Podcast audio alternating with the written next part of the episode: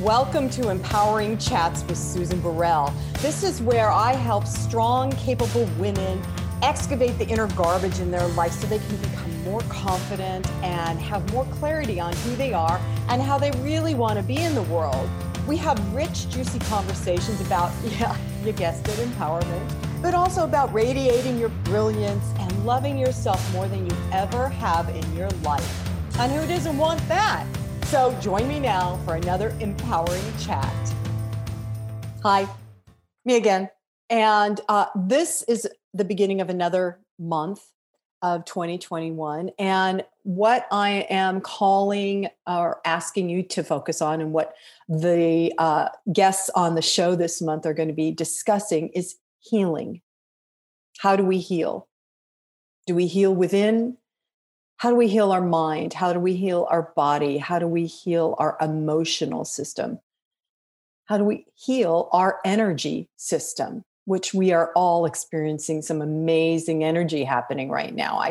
I just know each of us is, as we open to being light leaders and as we open to the light and love that we are experiencing healing, letting go of what doesn't work for us, right? Thoughts, people, ideas, concepts, and then infusing ourselves with an energy that is aligned with the truth of our individual beings. Because I really believe we all have individual truths, and we have to heal from the inside out. We have to heal from the inside out before we can really comprehend what our individual truths are. So that's the theme for this month, healing. And I really invite you to go to susanburrell.com and find out more about what I'm up to and what we do out in the world. Enjoy the show. So I say this all the time, you guys, and you just have to go with it with me. But I am so excited to have this conversation today, because this woman, I've already told her, I think is courageous in how she stepped out of what was her current experience at the time and really became more empowered. And I know it took a lot of courage. Having gone through something kind of similar, it takes a lot of courage and strength. So this woman is already like a hero of mine in many ways. She's an author and a psychotherapist. She has co-written a book called The Manscript, A Guide to Surviving and Thriving Infidelity. As soon as I saw that, I raised my hand. I said, I got to have a conversation with this woman. So I want to welcome Julia Keys to the show today. Thanks so much, Susan. And what an introduction. Thank you so much. Oh, it's heartfelt. I'm telling you, it's heartfelt. I recognize when I read part of your story, I was like, oh my goodness. So if you wouldn't mind sharing what your story was. Sure. I think that would be helpful to so many people. Yeah, sure. Well, back in 2016, first of all, my career to date was I was initially a nurse back in the 80s, and then married Richard, who at the time was at a radio station, always worked in sport. And we had two children, and eventually came down as one of the anchors of our breakfast programs, rather like your Today programs. So we were married 36 years before I found out that he was cheating on me. But before I found out this, we were living in Qatar, which he'd gone to work for Al Jazeera Sport. And we'd been out there 4 years. And I have to say, I was struggling to live there. I have a very sick daughter back in the UK here who has a big problem with alcohol. I don't mind sharing that with everybody, because I know many do, and it's a massive thing to deal with themselves and others too. So, but I was doing my best, and I was coming backwards and forwards. My co-author Jackie and I, we've known each other since the age of 16. We both nursed at the same hospital. And she continued in nursing, and we don't live very far away from each other. And between us, we got talking. And she'd experienced repeated adultery in her relationship. And I had listened over my 20 years at the time of counseling and psychotherapy to many, many, primarily women, I have to say, sit with me and be absolutely torn apart by finding out that their partner had been cheating on them. So we decided to write a book about this because there were many things, there were many commonalities between the behavior that I was hearing that she had experienced and that clearly was a pattern out there. So we wanted to give a heads up and say, right, girls, if you start to notice these, there could maybe be a little minute changes and there's a feeling about it, like a gut feeling, definitely do not ignore it, because you ignore a gut feeling, I think, at your peril. And so tune into that and think, why am I feeling this? Something isn't right here. So we were writing the book. Richard, at times, he used to make fun of it. Would you believe, Of course he did. I'm sorry, but of course. Of course he did. And one of the things Richard used to do, very clever, he would tell me about all his friends and the people he worked with that were having extramarital or extra partner bits and pieces going on. But he always was, never did that. And he was always whiter than white and everything. So about 8 weeks into writing this book, we were sitting outside, this is in Qatar, and I noticed that this very late night message came through on his phone. And I was convinced I saw just a red heart. So I said, and very calmly, I said, Richard, I'm feeling a bit uncomfortable. Who was that on the phone? And he said, oh, it was just a text message or whatever. And I said, well, can I see it? I mean, this wasn't our normal pattern, Susan. This was just coming out the blue. So I watched him pick up the phone, press a few buttons, delete whatever. And then, that was it. So I thought, no. And then another time he was opposite me and he looked at me right in the face. He said, I do love you, Julia, I really do love you. So I thought, why are you saying that with such such conviction? Another gut feeling happened. So I was alert. Anyway, cut a long story short, I threw a party for Richard's birthday, and one of the girls, young girl, she was 27, turned up at this party with the floor manager of Al Jazeera, and I knew her. She'd been in our apartment. She texted me many times about my daughter. There was all this sort of, friendly stuff going on. And I hadn't been very well, so I left early. And as I left, she grabbed me by the arm and she went, oh, are you going now, Julia? All excitedly. And again, shadunk, there I go. I thought, nah, something's not right here. And I was quick enough to say, actually, no, I'm not. I'll be back soon, because I thought something's not right here. So that night, Richard came back. It was about 5 o'clock in the morning. And I thought, I've got to get his mobile phone. Something is not right. And I went to the phone and there were the messages. So I woke him up and, I said, you are having an affair. And of course he denied it. And in true style, and we say this in the book a lot, you are totally undermined by, say, it's all in your mind. You're off your head. You're going mad over and over again. You don't trust me. Why don't you trust me? Yeah, this is typical of you. I never do anything. You know, and on and on and on and on. Anyway, finally, that was probably in the April. I came back to the UK just because I was looking after my daughter. Richard arrived in the May. We were due to go away for a week together, which we did. We took our daughter with us. When we arrived at this place where we were staying, just a little cottage, my daughter and Richard fell asleep, and a message came through on his phone, and it was from her saying, oh, I wish I could give you a big cuddle, I feel so sorry for you, blah blah blah blah blah. Well, my heart now, Susan, is going bum, bum, bum, bum, bum, bum, 90 to the dozen. I thought, right, thank you very much. So I pretended to be Richard. So I text her back, oh, I know, I miss you too. And on it went till I had enough evidence to be, well, I had it there anyway, didn't I? Let's face it. Yes. And he had nowhere to run, nowhere to hide. And that really was the beginning of me categorically having evidence. And then we can talk again what happened about subsequently from there. So as you're telling your story, Julia, it is very much like my story. And I mean, my experience of uncovering betrayal in my 28-year marriage is very similar to yours. And which is why I was making faces and going, oh my God, because so this is common, right? Yes.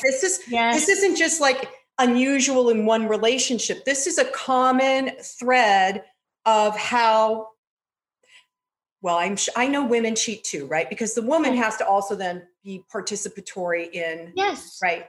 Yeah. But it's more of a common thread with the men. It's more of a common thread with the men because there is a theory that it's more of a sexual desire as opposed to an emotional need. Hmm. But when you talk to, you see, when men are cheated on, they actually do, they do not do well when women cheat on them at all. And I think there's an element whereby they probably don't express themselves as easy as we do. You know, we like to talk things out, but with men, I think there's an element of hiding because of the ego, and they don't want to say to their friends, this is what's happened to me. So they tend to hang on to their feelings of hurt a lot longer. And then they tend to have more of a possessiveness with other relationships because of the fear of losing that person and because of the hurt that still remains within. So they have those that have been cheated on men, they really do have a tough time. But for us women, sorry, you're going to say, Susan? Well, yes, because those men that get cheated on and have a hard time letting it go, and I understand the ego, and are they also cheaters? Right? Do you see, like in my mm-hmm. experience, there was ongoing affairs. Mm-hmm. And then I had one, I'm telling this out loud, boy, everybody. Yeah. And it was, it felt like I was impelled to do it to get his attention. And his reaction was, he was floored how I would ever do that. Yeah. And he, you know, he had his, everybody had to talk him off the ceiling because God forbid, right? And this wasn't it wasn't a relationship, do you know, for me. It was, he's not listening, well, let's get your attention. Yeah, yeah. And, and so that's why I'm asking, are the men that have a hard time overcoming it, are they also the cheaters? Not necessarily, Susan, no. I mean, some are... You see, you know that situation whereby somebody accuses you of doing something that they're actually doing themselves. Right. You know, somebody will project their behavior onto you and you're thinking, where on earth is this coming from? You know, this has got nothing to do with me because they're actually doing it themselves. And there are those situations. But there are, you know, some women can be incredibly ruthless with the way they, you know, they do treat men. And a lot of men can be incredibly ruthless with us women too. So it's all out there. I just think that from a male perspective, they bury it a lot more than maybe we do. But when it hits you, like you've had yourself, Susan, oh my gosh, it is like, I've never experienced anything like it. Well, right. It's interesting because when we wake up to the truth, right, Julia? Yeah. It's almost, I went into a bunch of shame and guilt of how could I be so stupid, you know, because I'm a well-educated, intelligent woman. Yeah. And to have the experience of having been betrayed over and over and over and over again, and yet being told, but I, exactly what you said, but I love you. You know, I love you. It's like, it was such a, I was going to say a really bad word. It was really a mind beep. Yeah. Absolutely. It is. And so then how do you, so then, you know, the book, your book is about learning how to survive and thrive. Yes, very much so, Susan, very much so, because when it first happened, you are completely blindsided. You know, your whole world falls apart. And to be honest, and I don't know if I've ever said this, but for me, it was like a double betrayal. And I'll tell you why, because just the previous year, in fact, probably within the 6 months, I had found, because of my nursing, I'd been taking, I hadn't been very well, I took Richard's blood pressure and I found it to be sky high and he ignored it. And I kept taking it. I said, something's wrong, Richard, something's wrong. Let's go to the doctor. He eventually did. And he had an aneurysm right next to his heart. Wow. He would be dead. He would have died. So I thought to myself, my God, Richard, you're alive. I actually saved your life. And yet this is how you sort of, you know, you go out, this is how you repay me. It's not that, well, where's your respect? Where is your love? So in terms of how do you turn this round within yourself when you're facing all the hurt, the pain, the loss of what you thought you had, the loss of the person you thought they were. I mean, I don't know about you, Susan, but I think it takes a long time to work out who somebody really is, because of all the attachment feelings you've got. And you sort of go through your relationship and you go, well, God, maybe then he was doing this. Maybe when he did that, he only was manipulating me because he didn't want me to do this. And all of a sudden, it's your relationship starts to just crack, fragment. And you think, my gosh, what have I been in for the last, in my case, 36 years? And it's really hard. And that's, you know, a majority of your life or half of your life. And to come out of that going, I spent half my life with this, especially when you, like you're saying, when you can connect the dots, that it's not just a one-off, it's a ongoing. Yeah. And, you know, I thought my ex-husband, we always said we were each other's best friend. Right. And, yes. And when I fought, I filed for divorce. You know, he wanted to remain in the house and he wanted us to remain good friends. And he wanted even, oh my God, what I experienced was an individual who wanted to go on Weight Watchers with me so he could look better. Yeah. Which meant I'm doing the cooking and the planning. I was like, oh, hell no. Time for you to go. You got to go. I was constantly being devastated and heartbroken while he remained in the house. And then when the divorce really got underway, it was shattering, life shattering. Now, but I do have to say, Julia, I came out better, but I came out better because I developed a relationship with myself. And you talk about that in your book, The Manscript. 100%, very much so. And just to say something about what you were just talking about there, it's all narcissistic traits are a nightmare because they're all about the me, myself, and I. And everything is about you must love me, you must give me attention, and I will get it from any point, whatever. So it's really, really hard to deal with because there's such a lack of empathy and they always go for empathic people. So one of the things on the day that a couple of days within me finding out, and obviously there was uproar and all the rest of it, Richard turned around to me and said, Julia, you are my wife. You are meant to help me through this. This is what you're here for. And I was so taken aback. I had to write that in my phone, in my notes, honestly, just to go, oh, did I hear that right? Did I hear that? So it's been a long road back. It's now 5 years, and it's only this year where actually the divorce was completed. We separated immediately just purely by countries. He was over there, I came back here. But actually, when we went to Qatar, we sold the house here, so I actually had no home. So when I did leave Qatar, that was actually the only house and home I had. So I stayed with a friend when I first came back. And probably, you see, the thing, what was happening, and again, lies and manipulation are so key to this. And that's what I think is so hard to get your head around, which is why in the end, you have to focus on yourself. And you have to start thinking about, who am I?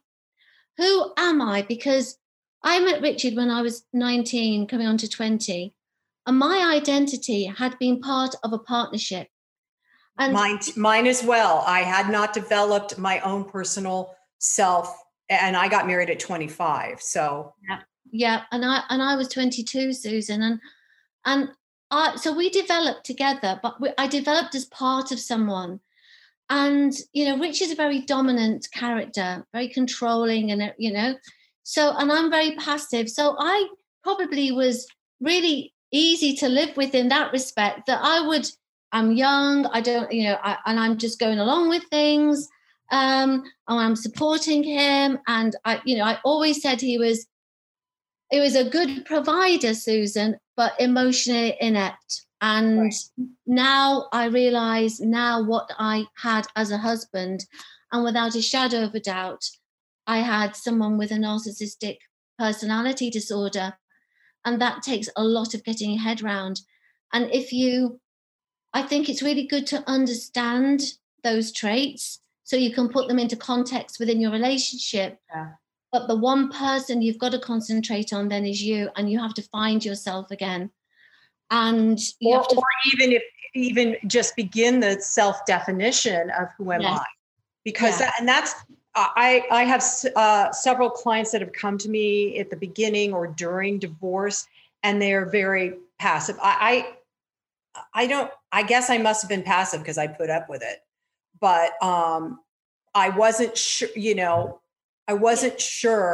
how to get out of it. So the idea of my ex-husband was dominant. He was a big personality. He drew people to him like flies, you know, he was fun and seemingly happy-go-lucky and all that. So, you know, there was a lot of wool being pulled over. Yeah.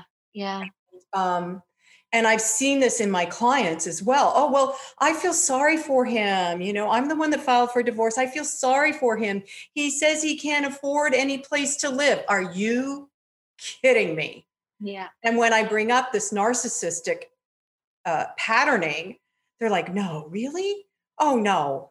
And then as they get further along in their uncovering who they are or who they were never, right? Because we become very worthless in a relationship like that.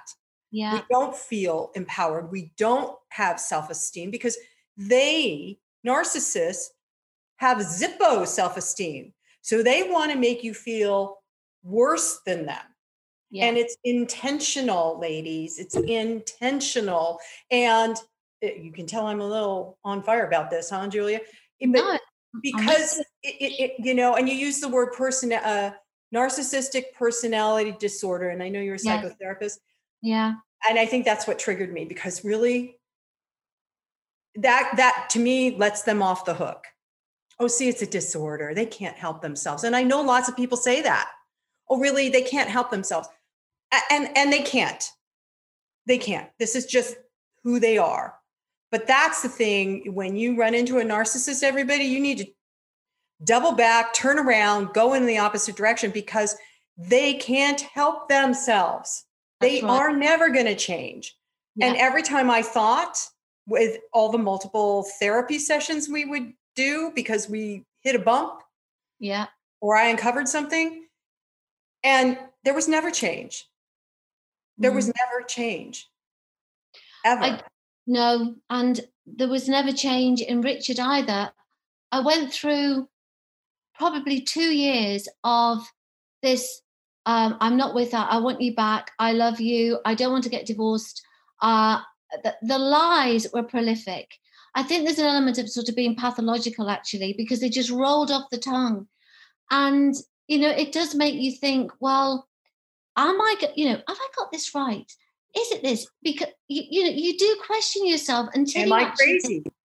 And that's, I think, the cruelest thing of all, when physically and emotionally and nervously as well, you are really struggling because your brain has to go into a gear if it's going to sort out the practicalities of life, if you're going to split up. And yes, you know, having an affair doesn't always lead to the end of a relationship. It depends on, you know, what's going on within it and who's prepared to work at it. And one of the things you've probably seen in the book is when we, you know, people say, well, how do you reconcile? How do you get beyond it if you want to stay together and you both want to do that? Well, one of the first things is you've got to get rid 100% of the person you're having an affair with. And of course, that was the stumbling block at you know, the first hurdle with Richard. He never did. But so in a way, he just wanted to do the classic narcissist thing, which was to keep both going, just in case one didn't work out. Right. So I think in one way, it's good to have a label sometimes, but in others, it's like you just said, Susan, it almost gives them an out. It gives them, oh, you know, well, never mind. You know, you clearly aren't thinking great of yourself. Well, we'll love you better. Absolutely not. They are, unfortunately, damaged people, and they will only damage more people as they go along their way. Yes, absolutely. Yeah. And which is why I don't, and again, I just want to encourage the listeners, if you think you're in a narcissistic relationship, investigate that. There's a great book called The Passive-Aggressive Covert Narcissist by Debbie Mizar. And it's all laid out there. If you think you're in that, because Julia, I am now in an amazing relationship with a man that would never think of taking advantage of me or manipulating me. He's nothing but kind-hearted and loving, thank God. And that's because I did my inner healing work and really built my esteem up enough to match somebody else's vibration who had healthy esteem and lifestyle and all of that. But for people, if you're in a relationship like that, you may say differently, Julia, but I don't think there's ever any fixing it. If you just think you're in a narcissistic relationship, it might be time for you to exit stage right. Yeah, no, I agree. I think if you think ever you're going to fix, and you know that term, it fix something, you can forget it. If you don't want to leave it, because the payoff to you, the benefit to you on another level is worth it. And that's what, there's a bargaining going on. Well, I'll put up with this, but because I want that. That's up to the individual. But what I would, go on. I just want to ask you, what would people bargain? Sometimes, Susan, why do they bargain with their emotional peace and calm and everything? Yes. Because, well, sometimes circumstances, they will say, if they've got children or just themselves, well, he puts a roof over my head, you know, all that you actually said before. Or it might be that they're quite dependent types of people themselves, and they prefer to have somebody rather than nobody. And you know what, Susan, there's many people like that, honestly. There really are. But when it comes to you as a person, where do you make the start to say, I've got to get myself together? And I think the two words that I kept saying to myself over and over again, and that we encourage a lot in the book, is you have to keep saying, I matter. I matter. It doesn't matter. I matter. My feelings matter. My life matters. My health matters. I matter. Because the one thing a narcissist will do is make sure that you're not number one. Yeah, ever. I was like, when we first got married, it was his family and then me. And then we got a cat. It was his family, the cat, me. Then we got a dog, the family, the cat, me, the dog. You know, and I kept asking him, why am I not your priority? I'm your wife. Until I was, you know, I was the bottom of the barrel. I was the thing beneath his shoe. And that's exactly I believe he wanted me. Yes. Oh, 100%. I mean, the analogies I sometimes use is if you think of a chessboard and you've got the narcissist as the king, all he is doing with everybody he knows and us too and everything else, we're just pawns on the chessboard of his life. He just moves us around the chessboard, all to keep him safe. Ain't that the truth? Yeah. To keep him safe from ever having to go to the deep place within him that is probably a real black hole. Very much a black hole.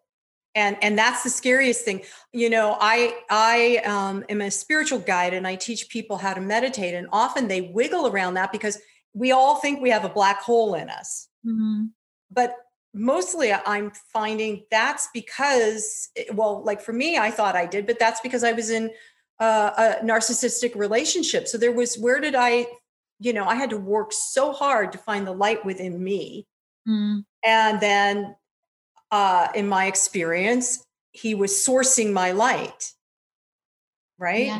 The entanglement, you know, was so entangled. And I didn't realize it until the process of divorce, as I tried to untangle myself. It's fascinating. It is. And also, you know, we were talking about, obviously the book's called The Manscript, and the script that they use when they're actually cheating. There is a script that actually a narcissist uses, and there's just 4 things, and it is a pattern of behavior. So what they will do initially is they love bomb you. They make you love them. They make you think you're the only person that they've ever loved in the whole world. When they've got you to a certain point, they then start to devalue you. And that, they do that. And most of the time we come running, oh, why don't you, you know, and so you're sort of running after this, no, love me, or, you know, what's going on here? Then they discard you. So you've got, they love bomb you, they devalue you, they then discard you.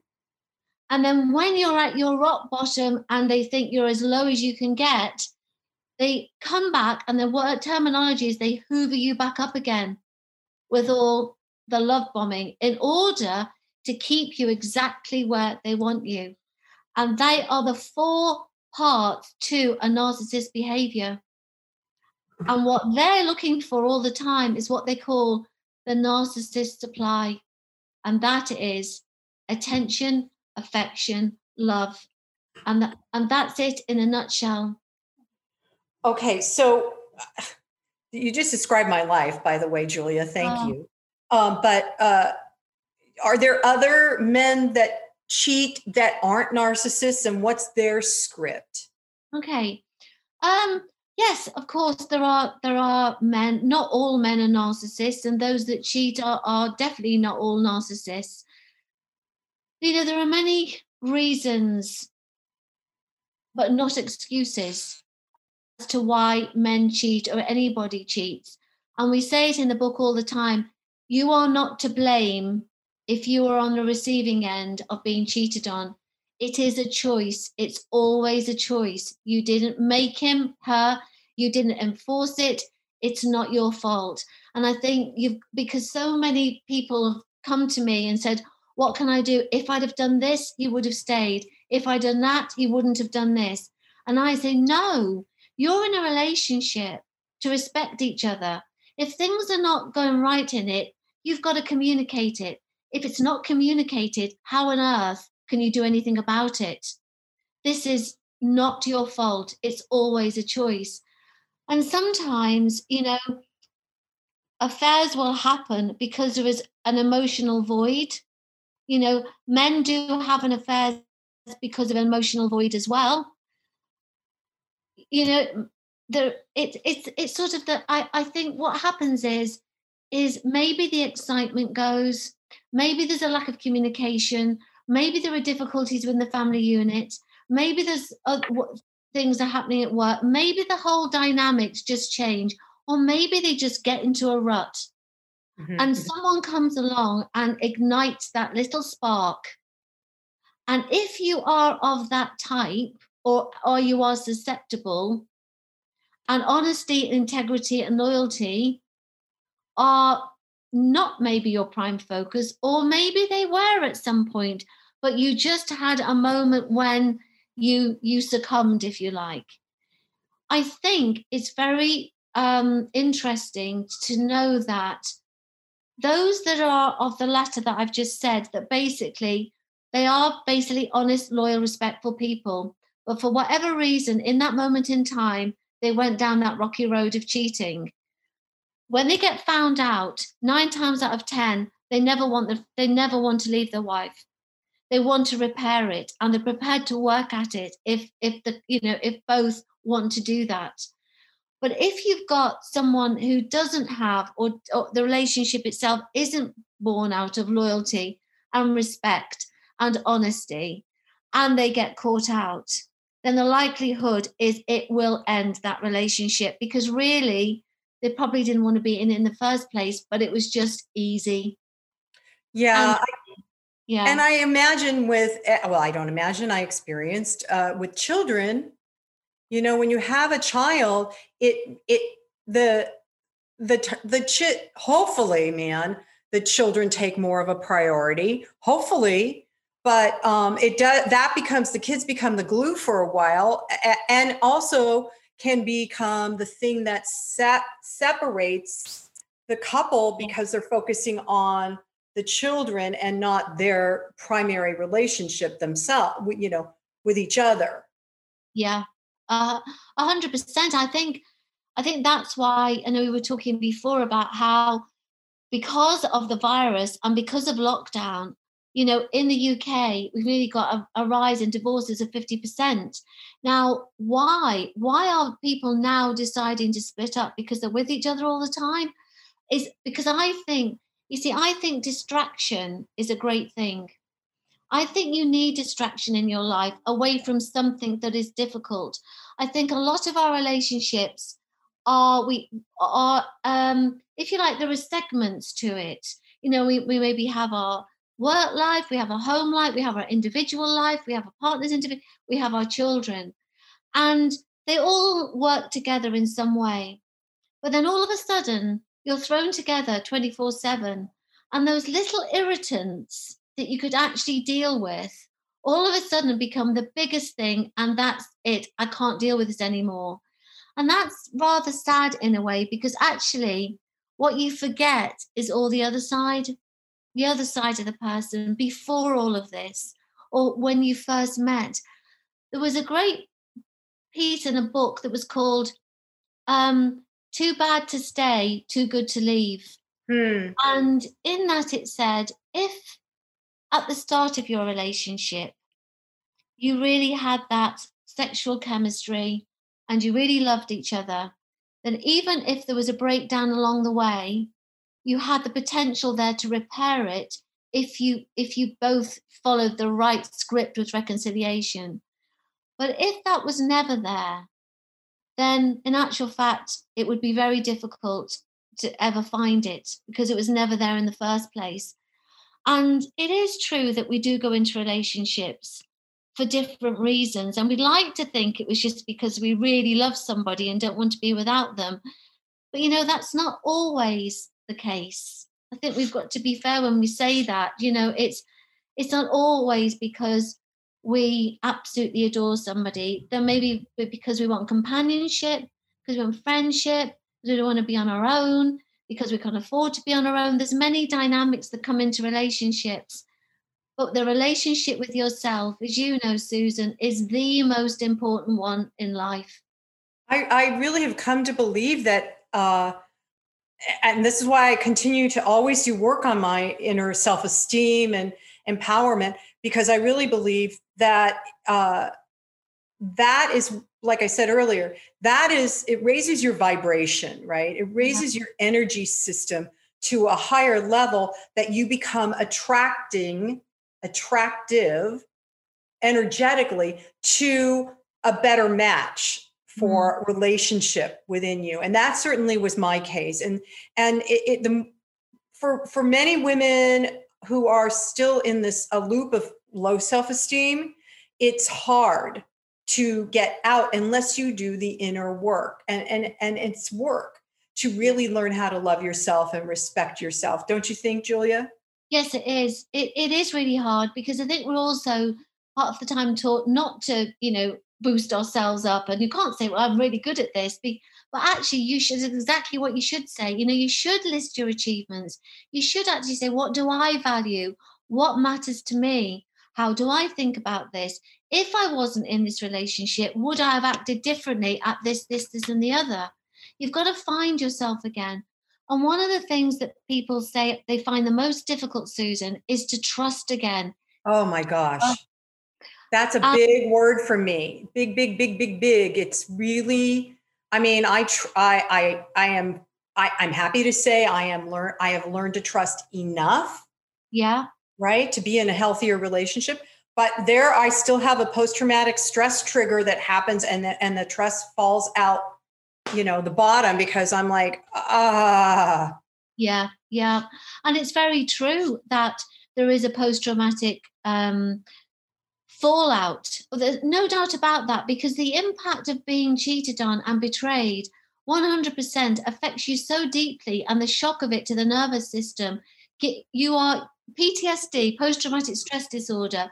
You 100%, you feel all those symptoms of that. One of the things Jackie and I said about the trust element was that lots of people that we spoke to said, well, how can I trust somebody else if I can't even trust myself to know or to not know that I knew what was going on or who my partner ever was? And to that we said, well, why don't you start to think about the people who do trust you? Oh, that's brilliant. You know, what about the people who trust you? Why do they trust you? Because you're a trustworthy person. How do they know that? They know that because of the way you behave, because of the way you are. Now take strength from that and know that if someone can trust you, then you can trust yourself. And that's your start point. Julia, that's brilliant. That's brilliant. And you guys, didn't I tell you she's a courageous person for going through what she went through and then coming out the other side? And now you're helping others, which I just am so deeply grateful for and honored to have had this conversation with you today, Julia Keys. So where can people find your book? The book is on Amazon. So you can get the book on Amazon. And I just wanted to also say, for those that maybe find it a struggle on a day-to-day basis, we also wrote, and it's called the My Freedom Diary and Journal. Oh. And this is a step-by-step, literally daily guide to getting through the worst parts. So it's all about how you deal with your thoughts, how you deal with trust, how you deal with yourself, how to get up in the morning, you know. And by the end of the book, we hope that you will have moved into your shoes, you know, you become you. And so that was a sequel, if you like, but it literally is, you know, we've got information and then you've got places to write. And, you know, the first thing we advise you to do on this and then put it away is you actually end up writing a letter. You write a letter. And I'm like, oh my God, because that's what I've done. I had to do myself. I have my clients write a letter. You never have to send it. Yeah. You don't want to, but oh my God, that's so awesome. Yeah. Write a letter. And then when you've done that, that's it. Day one, you're moving on. So the book we've been talking about today is called The Manscript. Yes. A Guide to Surviving and Thriving Infidelity. And I want to encourage everybody to also get the companion that Julia just talked about. The My Freedom Diary and Journal. And that again is, as it says, it's a compassionate helping hand, empowering you to track your personal journey from the place you find yourself in to the place you choose to be. Oh my God, I got chills. I love that. So we're going to have links to the books, the titles and links in our show notes later. But Julia Keys, again, oh my gosh. Thank you. Thank you for being who you have become. Thank you for your courage. Thank you for the work that you do. And thank you for that work, because I know it's going to be helping hundreds of thousands of millions of people like me. Oh. So thank you for that. Well, thank you so much for being so lovely. It has really touched me, actually, Susan, talking to you, and the fact that the words that you have expressed to me have really touched me deeply, because I, throughout my marriage, never heard words like that. And honestly, well, you're going to be hearing them a lot now, lady. So I am, oh gosh, thank you. I'm really deeply touched. Thank you so much. And to all your listeners out there, we can do this, girls. We can do it. You can do it. I promise you, you can do this. You just need a little bit of help. Absolutely. And so with that, I'm just going to end with, and so it is, namaste. Namaste. Well, that wraps up our empowering chat today. I hope you enjoyed it. And if you did, go to SusanBurrell.com. You can see all of the information about my new book, Live an Empowered Life, a 30-Day Journey. You can also access guided meditations that I have on Insight Timer through the website, and just see what else is out there on my site that you might find empowering and exciting to experience. You can also contact me through the website at Susan@SusanBurrell.com. So that's it for today. See you next time.